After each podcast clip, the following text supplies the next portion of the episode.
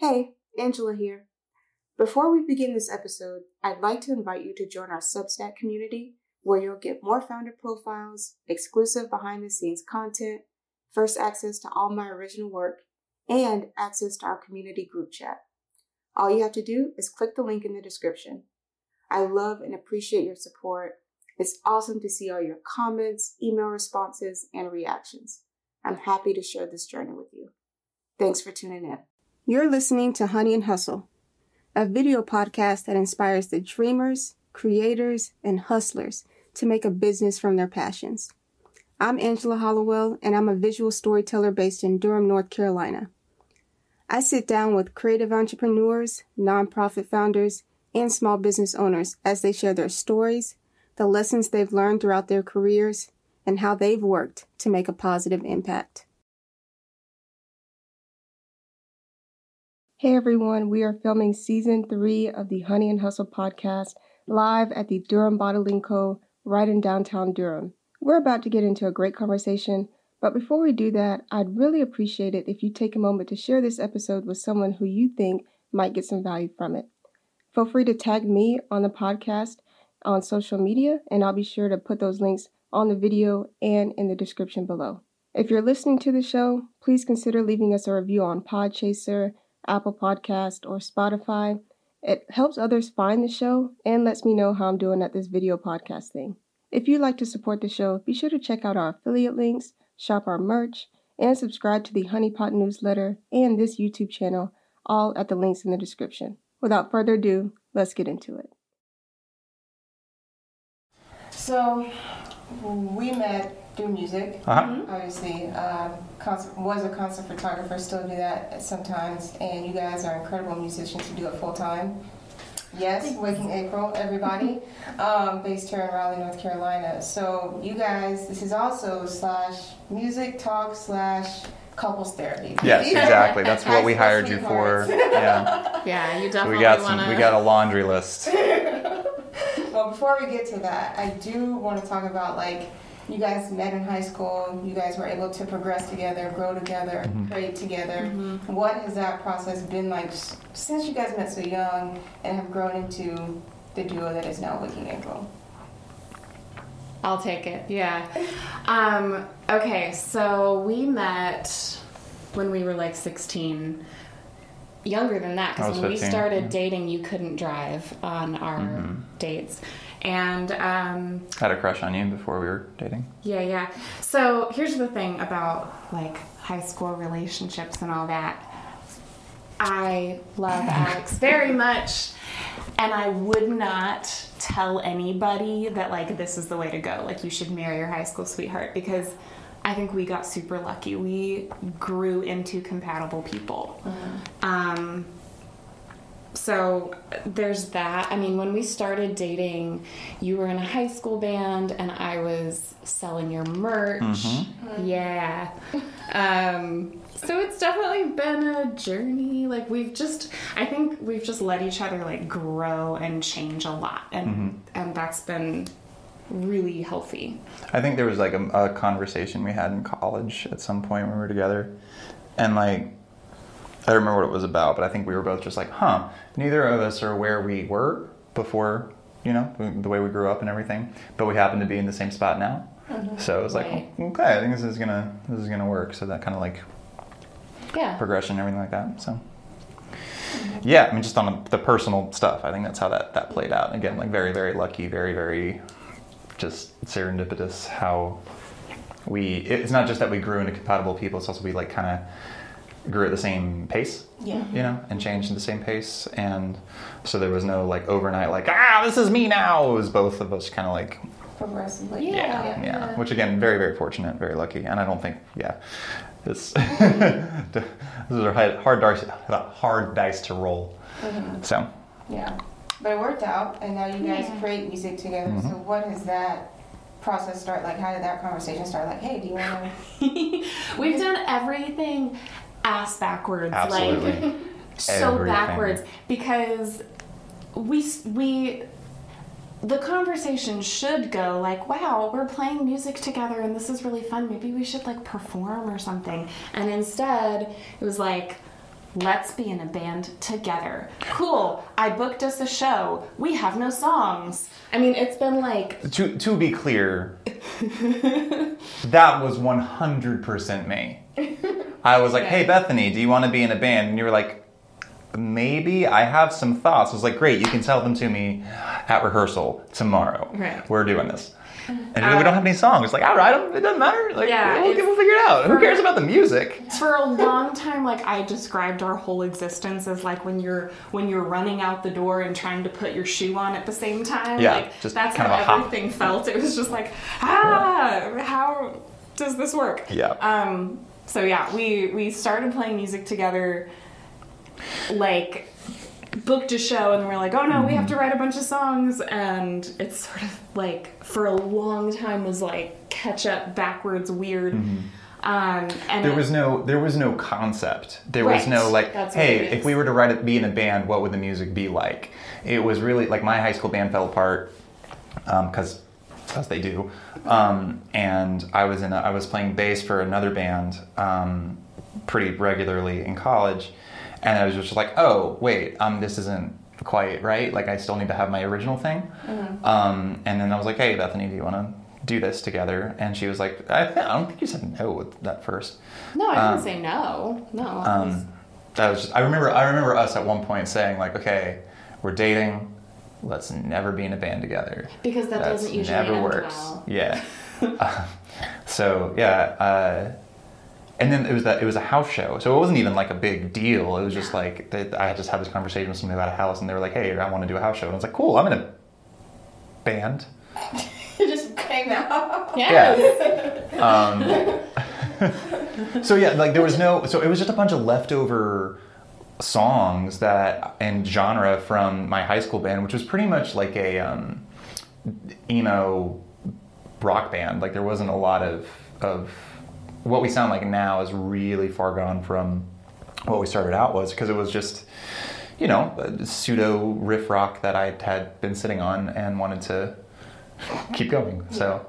Um, So really, Waking April as a band has been about four different genres because like we started as that and then you know changed and changed and changed, and I would say not until like 2019 when we released Stretch mm-hmm.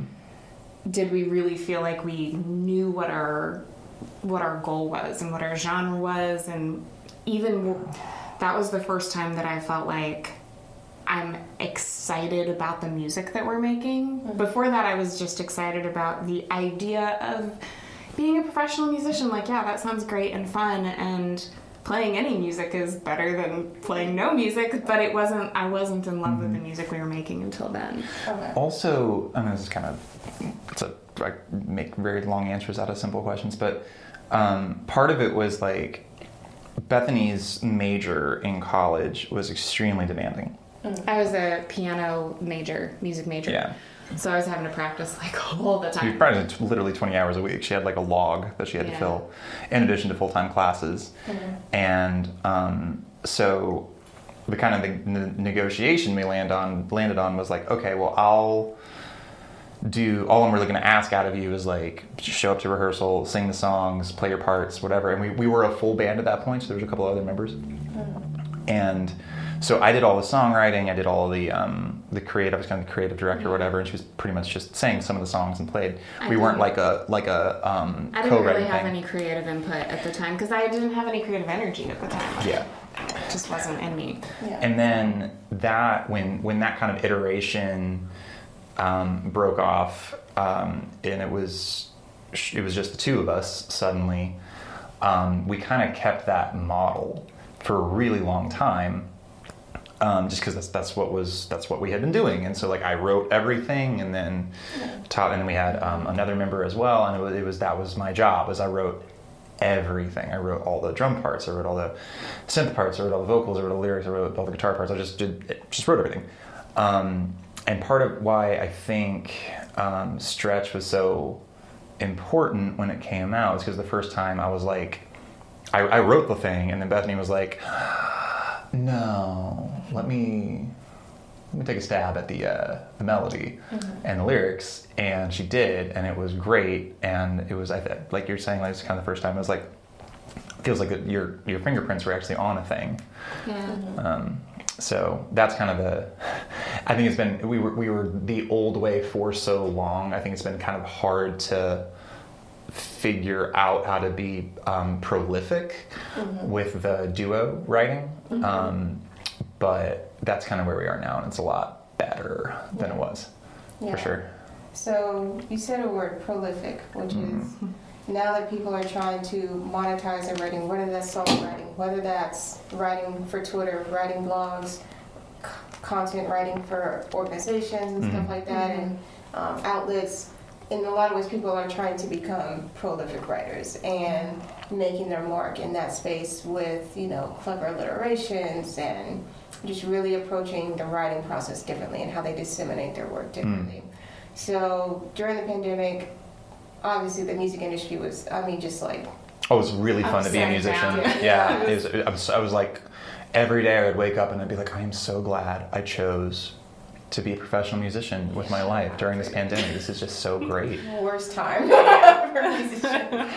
And so it, it kind of, I don't even want to use the word pivot because I feel like so much, like there's pivoting, but then there's like, okay, where are we going to pivot to? Hmm. Right? Yeah. That's It's a pirouette, is what it is. It's just- You're just a dancing ballerina. You're just You're just standing spinning still, around. spinning. Yeah, Yeah. you know what I'm saying? So it's like you, you can't just say, oh, just pivot to do something else. Yeah. It's Yeah. like, no, like an adjustment is going to have to be made, and I'm going to have to make some decisions um, Uh-huh. about what this is going to look like until it's safe for me to get back to doing things the way that I was doing Mhm. things and approaching the creative process the way it was and finding motivation at a time where it's very, very hard Mm-hmm. to be motivated and very, very hard to kind of believe that there's an end in sight even now in February Mhm. 2022. Yeah. So, what has your process been like since the pandemic? Now that you, you guys are living together, you guys are married now, Mhm. and you're like, okay, like we have a system that we want to continue, want to grow, but we don't really have a test audience all the time um, that we can just tap into, like at a Mhm. show or at a house show where people can give us direct feedback on what Yeah. they're thinking, and we can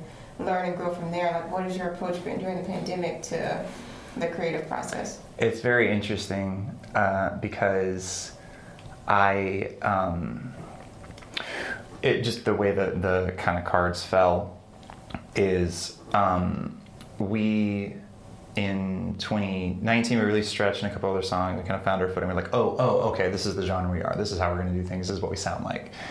Um, and translating that to the live show uh, there's only two of us, and we try. Um, you know, we're, we're electro pop, we're synth pop, so there's a lot of lot of sound that happens. Um, but it's just the two of us, and we try not to lean on backing tracks too much um, outside of just drums. So uh, it's a lot of effort to kind of find that balance between like, okay, what are, don't want to play karaoke, but we also want to have the full sound, all that stuff. So there's a lot of math that goes into just the actual live show, and a lot of tech that goes into the live show, and that's what that's where our focus was for most of 20, 2019, 2019, um, after yeah. 20, yeah, and we were gearing up to go on a tour in 2020.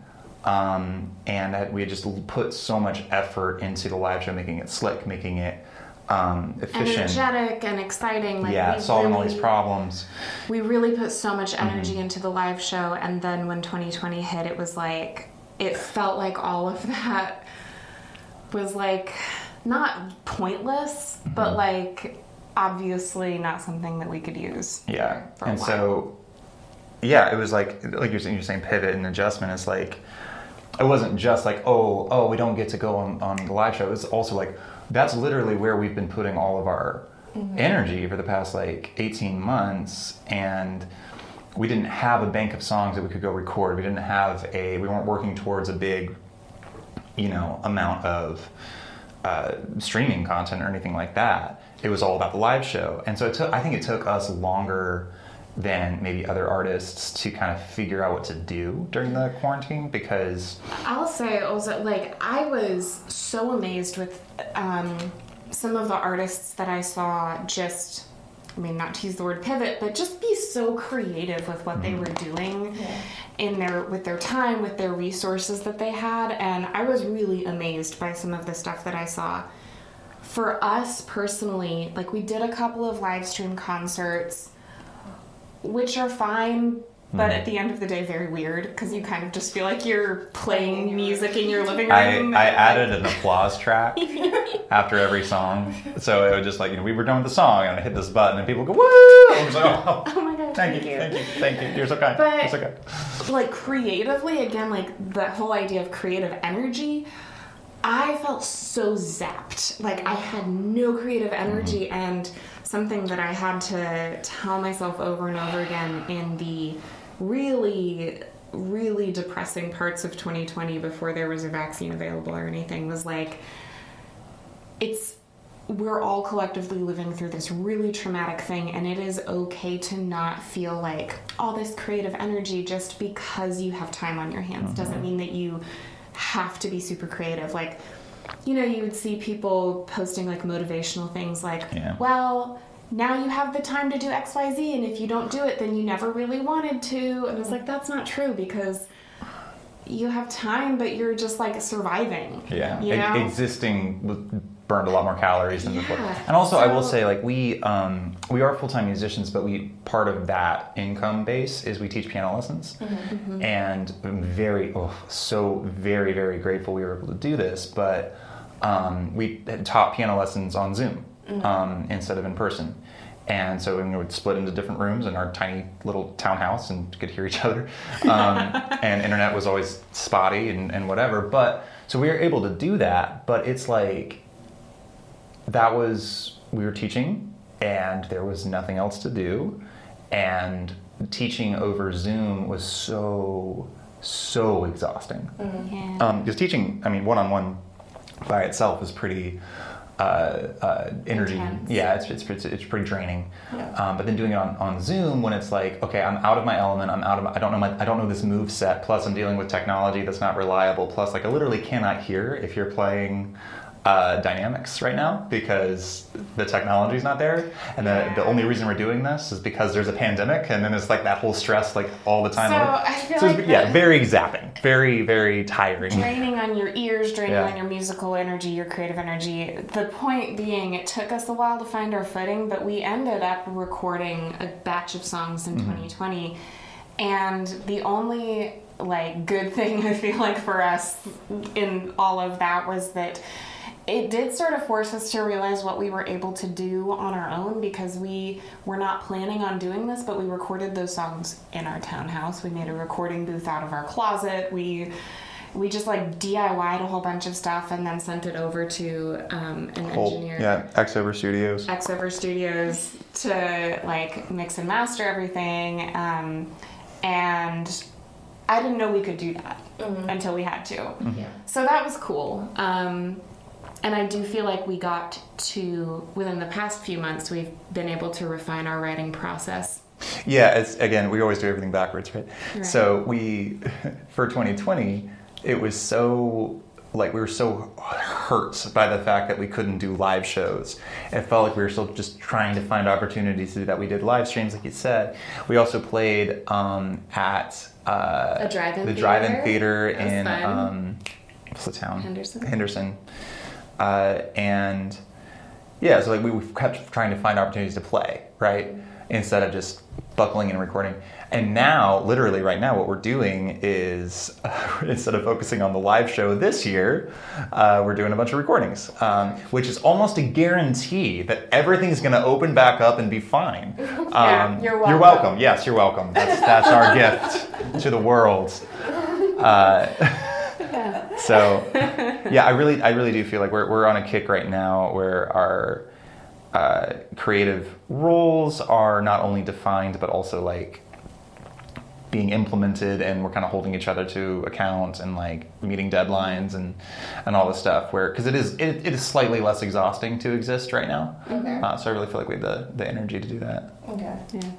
We also, yeah, I mean, this is so much more of an answer than you wanted, but We like to talk. I, I also we realized and we talked a lot about the idea of doing things in seasons. So, you know, we had that season where we were really focusing on the live show. We've been in a season of recording and writing, um, and so just like recognizing that it's okay to focus your energy in one place and if some things aren't getting as much attention as maybe they should, like, okay, well, this is just for a season. We can turn to that in a little bit and make sure that we're spending time and energy on the live Mhm. show. Yeah. Whatever. Yeah, for sure. Yeah. So you guys are both full time. Did you guys immediately go into full time musicianship after graduating college? How was that? Hard. Okay. Uh, we have we like we we both have similar journeys, but actually pretty pretty different in execution. So So I my degree is in piano pedagogy specifically, which is teaching piano. Um, and right after college, I got a job working at a private school teaching piano lessons, and stayed there for a couple of years. But I've always been. I was originally more heavy on the teaching side okay. um, and have recently sort of found that balance of like doing that and being able to perform because when i was working at that private school like i had to be there at like 8 a.m and it's not a time at for, some for point- us folk. well at some point i was like hang on i did not get a music degree and decide to be a professional musician so that i could have a you know 7 a.m commute every day like this was not what i intended Yeah. Yeah. so um, Yeah, Yeah, I remember. can- I remember that that con the, the day you decided to quit. Mm-hmm. I was like, we did. We just ran the numbers, and we were just like, oh, oh, yeah, no, you don't need this to. You don't need to be doing not this. as Yeah, financially worth it as i thought it yeah, was and you were. Oh my god, you were just Yeah. back to your old ways as soon. It was great. Um, so my thing was I. I have an English literature degree. Okay. Um, and it is the most uh, mediocre white guy attitude. I was like, oh yeah, I can teach piano lessons too. well i will say Oh God. In your defense, Alex's parents are both fabulous professional musicians and piano teachers, and his dad is the dean of fine arts at the college where I went. And so it's not like you had no experience. Well, I had no, I had no experience. I was I had a lot of exposure. You had I a was around it. exposure Yeah. to it. I just the bravado of just like yeah, yeah, yeah, me too. I can really do that. Um, and she does charge more than me. I'll have you know. Um, so I have a degree, so. so This is Uh, getting to so many things. right. so I popped out of college and I found myself in an extremely uh, fortunate um, living situation where I was I was living at home um, through my second two years of college to save money for, on boarding and stuff. So um, I didn't have a lot of school debt or any school debt, and I found a cheap, cheap, cheap, cheap situation. I was living with like how it was four humans and five cats, two bearded dragons, two leopard geckos, and a colony of Madagascar hissing cockroaches. Was the was the lineup? I don't know about that. Yeah, Only and I'm not going to say where it was because I just remembered that we were never allowed to have pets. So if the landlord ever, the yeah, of your apartment complex we called it the cave. Um, because it had very few. very very bad uh, lighting so yeah i um, someone was moving out and i slipped in and i was friends with everybody and it was it was just it was like a, you know rotating door of characters and stuff and it was, it was a really good time but anyway the point is like it was very cheap it was very cheap Okay. and i was able to um, do the whole music thing because my overhead was just so low i started teaching a couple of students here and there and then i started playing um, side gigs Yeah. a lot um, Did a lot of church music. Mhm. Did a So lot I- of side I- gigs. It, even even though Waking April's been around for a long, most people who have seen me perform have seen me play bass. Okay. Um, just because that, that was my bread maker for so Bread maker, breadwinner. bread wa- bre- Bacon That's a thing. Money maker. We money say. bread maker. I'm gonna say bread maker. Go for it. I like it. That was my bread maker with which I made bread, and by bread I mean Money. money. That was my money breading. so they were the panko. Uh, Breadcrumbs. breadcrumbs to my. It doesn't matter. Anyway, I played a lot of bass for money. Um, played with um, an artist named Jason Adamo, who's fantastic. Yeah. Uh, oh yeah, yeah, he, he was at the um, the Delta show. Yeah. Uh, and But you always said after college that you never wanted to get a full time job because Never wanted to you get a real job. knew you knew that you could not ever yeah. not do that. And I had other like you know I came up to doing like restaurant stuff, and I was a barista for a really long time, and um, when that kind of ended and I started teaching, I was still in college, and I was just like, okay, if I go back to part time work or part time jobs, I'm never going to leave that um, just because there's security there, there's all this stuff. And I was just like, I'm going to try to not need to. Yeah. And, And- so far, you haven't needed to. So far. Um, uh, but te- teaching is a big is a big reason why. Um, just because the volatility of uh, live stuff is like, and I could talk about this forever, but it's like when you actually break down the hours um, and the money you get from like a bar gig or something, which is nice paying. You're making Yeah. a couple hundred bucks a head um, for three or four hours of music but then you know it's an hour of travel and then it's an hour of you know load in and all this stuff you kind of break it down it's like oh that's like a six to eight hour day Yeah. for maybe a hundred something dollars and it's like that's not actually that much yeah Right. and there's no consistency with Right. it either so um, but all that to say i was able to do that and uh, like you said I played for a lot of churches played for a lot of artists played for us and played for um, I guess that's it. Yeah, I mean, that was yeah, pretty much any, anyone and anything. Um, and yeah, and then, so it's just kind of been like a balance with that. I started teaching more, and really recently, I've been like, oh, I don't think I should spend as much time doing the um, side gig stuff because it's because of so all that stuff that you just mentioned. yeah. So I will say, Im- imposter syndrome is something that I have struggled with a lot, and something I've come to realize is like making it as an artist, as a musician. You don't ever feel like you've made it. You feel like you are constantly making it, mm-hmm. and it's like, you know, like I said, like, oh, so far you haven't had to get a real job. And I think that I will always feel like that no matter how stable we get in our music making mm-hmm. career. It's always just kind of like, so far this is working. yeah, Let's keep doing it. Yeah. Um, it's very weird. Yeah. yeah, Yeah. So, a couple things here. Yes. You said you crushed the numbers. The first thing you did before quitting your job was like, is this financially viable for me to continue doing in light of what I would like to be putting energy and effort and time towards? And once you ran the numbers, you're like, okay, I am ready to make the leap, even if it means making a temporary pay cut while I make up this money that I've been losing. Um, that was number one. The second thing that you said was, well, he had he's never had a real job, or he never had to get a real job. Not a full time, yeah, not like a grown up job, I guess. yeah. Are you Not not grown ups? Oh, that's a complicated question. Oh no, No. I don't feel like one fair. for sure. yeah, I look 20, so I mean, I can't even. but, like, but I'm just saying, like, Yeah. there is this still, even now, even among, I would say, musicians, athletes, people who are just paid when they get to a certain level, obscene amounts of money, Yeah. That, you know, it's still not a real job. It's like a, Yeah. you know, it's like a Yeah. thing that you do for a while. While the money is good, and then even And if you does- do make it, it's like a, such a small percentage I of people that you really shouldn't try. And it's like, well, okay, yeah, there are people that are at that top level of the food chain in terms of creating and being an athlete and that sort of thing. But there are also people who are like mid career, like mid level people who are Mhm. making a living off of it and don't ever have to get that big because they make enough to have the life that they want. yeah.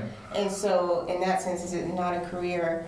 Um, and if it, and you Well- left it a real job, Yeah, or, so it's like I don't know, think- I don't know. And as you're saying that, I do kind of feel like that makes it sound like I'm like, oh, being a musician isn't a real job, and and I don't mean that. That's how I feel personally, and I see people doing exactly what you're talking about, making career, making, you know, making a living out of it, which I would call a career, and I'm so impressed by that. Yeah. Um, it's i think that it is absolutely worthwhile work because it's contributing to society in such an important way i What do think people do over the pandemic? They stream their favorite artists. Exactly. They watch Netflix. They watch Exactly. YouTube. I think the I think the the real job thing is like, you know, pure, Puritan capitalist uh, know. terminology. The word the word should be typical. Yeah. it's not Yeah. a typical job. Not a typical job. And whether that's like you know at an office or you know corporate whatever, or working at a restaurant, or you know in the typical ways people make money. Right. Um, I don't think I think the real job thing is like you know, that's my Yeah. That's my that's my anxiety. Yeah, That's my the that's the devil on Yeah. your shoulder. Yeah. There is some anxiety behind like being a full time creator Yeah. because it, you know you can have a certain level of stability in that like your bills are paid and stuff, Mm-hmm. but then like the floor could drop out at any minute, and Mhm. you're like, mm, okay, the You rubber's know- hit the road a little bit. You know, I didn't I didn't think we were gonna go this route, but it's interesting. I I'm always fascinated by um, like generations and where things where like cultural events and historical events hit generations. And like so like we're we're on the younger side of, of millennials. And so the financial crisis in 2008 and 2009 hit us or at least I won't speak for you but for me it was like it hit right when I was in high school, kind of making some decisions about like, okay, what do I want to do with my life? Where do I want to go to school? Um, blah blah blah blah. And I, I just I remember seeing my my good friend's dad, who had a good job at IBM, five kids, stay at home mom, homeschool family. Exactly, that's the reaction, right? This this used to be a thing Yeah. that you could do. Yeah. Um, and lost the job. Lost the job because some uh, jackoffs in some jabronis on Wall Street fucked around with uh, some like bubbles, and it's like I don't understand. Like I don't understand how any of that worked. I did not vote for any of the policies that led to that, and also there's no guarantee that that won't happen again. Because, So your why- friend's dad did everything. he did right. everything right, and then his wife had to start working at Chick Fil A. Yeah. And there's nothing wrong with Chick fil A. Love Chick fil A. Well, there's some stuff wrong with Chick fil A. Yeah. There's some serious stuff wrong with Chick fil A. My is. point is, it was like, it was like, going back to the real job, it's like, oh, even if you do everything right, stuff completely out of your control can just completely fuck you over. like So might as well just do the thing. Yeah, I feel like even having a typical job or a real job is like there is a certain level of uncertainty there because you really don't have say so over how much you get paid, Mm-hmm. when you get a raise, if you get a raise, if you're gonna get fired, if you don't get fired. Um, Especially in right to work states. yeah, so it's just kind of like I mean, like there's a certain level of uncertainty there. You just know that if you show up while you are employed, you're going to get a check and you're going to get benefits and Uh-huh. your taxes are going to be taken care of for you and all these other things. So it's like there is a certain level of, I would say, stability and a lack of responsibility that you have Interesting. in Yeah. terms of like mental responsibility to really be aware of like what's happening Mhm. with your position Yeah. and, and your space in that in that organization. Whereas with being a full time creator, being a full time entrepreneur, owning a business, running a product based business of some kind, it's like you're aware of everything. You're aware of where every dollar goes. You're aware of all your clients. You're Mhm. aware of all your overhead. All, you know every dollar. But then you have something you're like, I just know that if I show up, I'm gonna have food on my table for my five kids. My wife won't have to work Yeah. our Right. mortgage is going to be paid, things are going to be fine. And then Mhm. one day it's like, well, where's the money going to come from? Right. How, Yeah. how am I going to make that money? And if you're never really in a position where you've had to think about where is this money truly coming from, I think it makes it harder for people who maybe were in that mid to senior level that did get like the rug pulled under them at that time, and now they're like, what am I supposed to do? Like, I've never had to think about it now. Yeah. Whereas people who have had the reverse happen, where they've had that nine to five or a part time something, where they were like, okay, I've done that, and then now I'm aware of like where my money comes from and the things that I can do to help myself have a better mm-hmm. chance of generating income. Now it's like if something happened like the pandemic, if I had to get a regular job again, Yeah. You could. yeah, Yeah, I mean, I Or personally, yeah, regular job. um, even before I tried to rebalance my work, you know, between teaching and performing, regardless, I kind of have always known that I wanted to be an entrepreneur because I. I maybe am too much of a control freak or whatever, but I, I I do like to be like in charge of my own schedule, in charge of my own responsibilities, and you know, just don't like being told what to do, kind of. So, Oh, um, but yeah, it's definitely that thing where you're like you're aware yeah, of everything, and there's certainly good and bad things about that. Um, you know, all of the typical things you hear about with small business owners and like compartmentalization and work life balance and whatever. does that exist? Is What, is, No. what is the saying? Um, if you find something you love, you will work harder than anybody else Yeah. to make it financially viable. That's Yeah. that's what. Yeah. Exactly. And put in 80 hours a week like it's normal. Yeah. You know, mm-hmm. small mm-hmm. things, small things. Yes. Well, in unpaid hours too. That's Yeah. that's the juicy stuff. Yeah. That's the good stuff. Yeah. Yeah. Yeah. But at the end of the day, wouldn't want to be doing anything else. Yeah, and I've thought about like, okay, what else could I what I do? What else you know? If I Yeah. took a jour- journey career path, and it's literally just like, I'm not good enough at anything else. Like I kind of put. I kind of put a lot of eggs In one basket. in bath. Yeah, and so But there's something to be said about going all in on it and Mm-hmm. not really leaving yourself space for a plan B because I feel like when you leave yourself an out, when Mhm. things get hard, you're going to take it. You know, yeah. when you get uncomfortable, you're going to take that out. Like, oh, I can always go back. Yeah, Yeah. and that's that's part like I knew that about myself. That's part why I didn't didn't let myself do that um, coming out, straight out of college. Yeah. Yeah, I mean, part of me leaving that original job I had was that we sat down together and not just ran the numbers, but we we did what you call a bubble chart, which is like deciding, you know, what's my what's my end goal here? What do I actually want to be doing? And I don't know if you remember that conversation and I said the thing that I really really wanted was freedom mm-hmm. to to travel, to make my own schedule, to to just do what I wanted Yeah. and working backwards and saying, okay, how do I get there? And the choice that was right in front of me was, you have to leave this job mm. if you want that freedom mm-hmm. one day. So, And the cool thing, I don't know if you've ever done anything similar to this, but that, that exercise of like, here's the top thing, here's what I actually want, and then and then you end with a choice you can make like today or tomorrow or whatever. And usually, if you look at it and you're like, hmm, this seems really daunting, it's because whatever you put up top is not what you actually want to do, Yeah. and which is also very good to go through. You know, it's like, oh, it's actually I'd rather prefer security to to freedom or whatever. Yeah. So it's a good little thing. I should do one. they're good to do every once in a while. Just make so sure I'm you're the most, still. I am the most projecty about like life advice and everything. She's like, well, you should do this. You should just do. I do it. No, no. I just I just uh, sweat at night and can't sleep. That's what I do. I just sweat at night. Okay. So, as musicians, you said you guys kind of have backed out or have talked about Waking April now that you guys kind of settled on your style, settled on the dynamic that you guys have now as creators. So, what's next for Waking April? I'm I so don't the excited. album, but I mean, you know. I'm so excited about it. Um, actually, I, Okay. talk, I talk too much. Well, um, no, you don't. But uh, the album we are we are writing and haven't started recording yet, but we will be recording a full length album.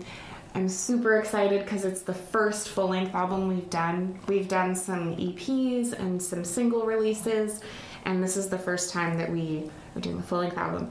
And part of the creative process that we've been working through has come about because of this because I said going into the album if we want it to be 10 to 12 songs I wanted to write 20 and have you know things that we could edit out um, Which means Alex, go write 20 ideas. yes Go. because you're the idea Go. person and then I come in yeah um, but the songs that have come out of that I'm like I'm so excited because I don't feel like any of them are obvious cuts you know I don't feel like obviously we're not gonna make a 20 song album but I don't feel like any of them are like stinkers My mom hasn't even said that about her children. Oh, your mom is lovely. Um, but yeah, I'm super excited about it. It's it's cool. Uh, I don't know what else to say. Let you talk about it. Yeah, it's it's I'm I'm excited about it. Like we we're still in the process, you know, and we're kind of demo thing demoing things out, um, which is because of the nature of the music. Our songwriting process involves recording, uh, just because there's a lot of like it's Sound not yeah the design yeah the, the, what what synthesizers we're using, what sounds we're using, what kind of Drum tracks. yeah, it's it's pretty involved. It's not just like okay, here's the bones of the song on an acoustic guitar, and then we'll go to the studio. It's like the the it takes a while. It's just a lot of craft, um, and so that's part of why we've never really been like able to crank stuff out. Um, but uh, yeah, I, I'm I'm really liking the way everything's sounding, and um, we know we're going to be it's not just going to be us. We're going to be pulling in some some third parties and um, Alex has produced everything that we've put out so far, so we're gonna we're looking into hiring a producer for this. yeah, we've always we've always done uh, we've always engineered outside of our own studio, um, but this time we're going to actually have a, a producer, Mm-hmm. um, and that's going to be good. And yeah, and we're not we're not we're trying to learn from our mistakes. Uh, we're not doing any kind of release date or any kind of promo work until it's like Mm-hmm. Done. things are actually done. But we are that's going to be happening at some point this year. Um, but in addition to that, we're also going to spit out a couple of other releases, kind of unrelated to the album. We have a song we recorded last year. We're going to finally release. We're working on a um, fully fleshed out cover um, that we kind of teased. I'm not going to tell you what it is Okay. Some it's pretty guessed yeah it's, it's pretty obvious um, but uh, and you know there's a couple couple other recordings hopefully some collaborations and remixes and stuff like that just kind of keep things Fresh. um, yeah. Yeah. just keep keeping keeping releasing um, up until the album kind of gets doubled down and then we're also uh, we're working on tours again and just kind of going up and down the east coast and Nice. we've kind of over the past few years we kind of discovered a few markets that we really want to work on and develop and so that atlanta uh, dc and new york and Philly. um, philadelphia I So if you're in these cities, what they're saying is, go see them at a show, hook them up, hook them up with some shows, some Sofar Sounds. Totally. Yeah, yes, yes, Yeah, yes, yes. Yeah. Okay. Um, so you do yeah. like Sofar Sounds. Okay, that was a gut check. That's what that was. yes, we've done a couple Sofar gigs. We've done like one in Raleigh. one in raleigh uh, two in dc We've done one in um, Philly. mhm. We've gone to one in New York. Yeah. I mean, I think they're great, especially for touring artists. Such a great way to get you in front of people who really love and care about Mhm. music. Yeah. Um, and those are fun too when we because sometimes we'll do we'll do a strip set and break everything down we and will just like that acoustic guitar. Yeah, and then it's, it's very interesting when people have, have either seen us or then go see us Yeah. live because it's just so Very different. different, Yeah. uh, different interpretations of the songs. Which is kind of that's That was literally neat. my thought. I was like, Sofar Sounds is such a great place to like strip down a set. Yeah. Just give it to people raw and just kind of see how they react. Yeah. I feel like I've, uh, even like bigger artists, I feel like that's kind of what they have done in the past. Mhm, Yeah. mhm. And I really love seeing that. Not that you guys aren't bigger artists, but it's also just kind of like, even during the pandemic, you kind of see how like all these people that we put on this pedestal and they go up in front of these big crowds. There's Mhm. still these people who like at some point sat on their couch, wrote a song. Totally. Yeah. And they were like, I just want to put this out there, and this is not going to stop me. Especially now that I have the money to maybe produce something Mhm. remotely. Um, I do feel like the DIY recordings are so big now, and like because you, just can. What Yeah. if somebody at some point said like.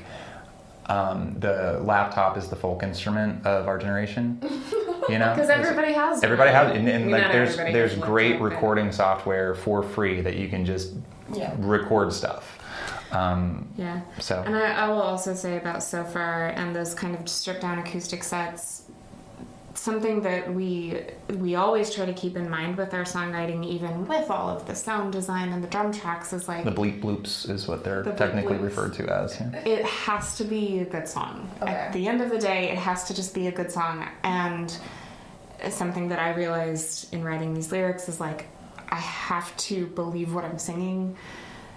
We we met doing musical theater. I can pretend to believe in what I'm singing, but it's not a.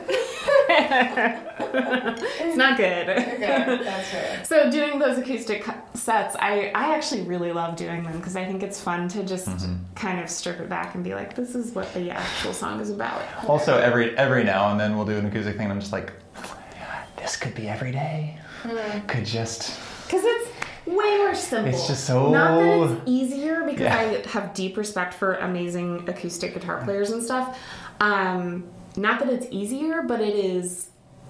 it's a lot less gear. Yeah. It's less technology that you're relying on. Yeah, it's a lot like it's a lot less uh, laptops um, that could break Okay. Yeah. or iPads that could get smashed. Well, that happened. That did happen. Still haven't fixed Yeah. it. Not salty or Yep. anything. Not No, salty. it's fine. It's fine. It's our fault for not putting a case on it, really. ah, it's victim blaming. Okay. That's a beautiful note to end on. uh, if I didn't already say it, this is Waking April, Bethany, and Alex. Thank you guys so much for joining me. Thanks for having I us. for having us. This was so fun. How can they find you if they want to check out the new album when you release it? Uh, Facebook, Instagram, um, Instagram more than Facebook. Uh, Spotify so far. We'll see how. Uh, We're not gonna go there today. that's yeah. I don't, I don't have time.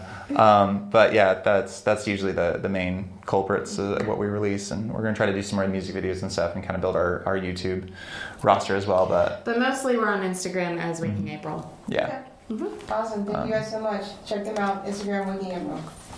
you guys are good. Cool.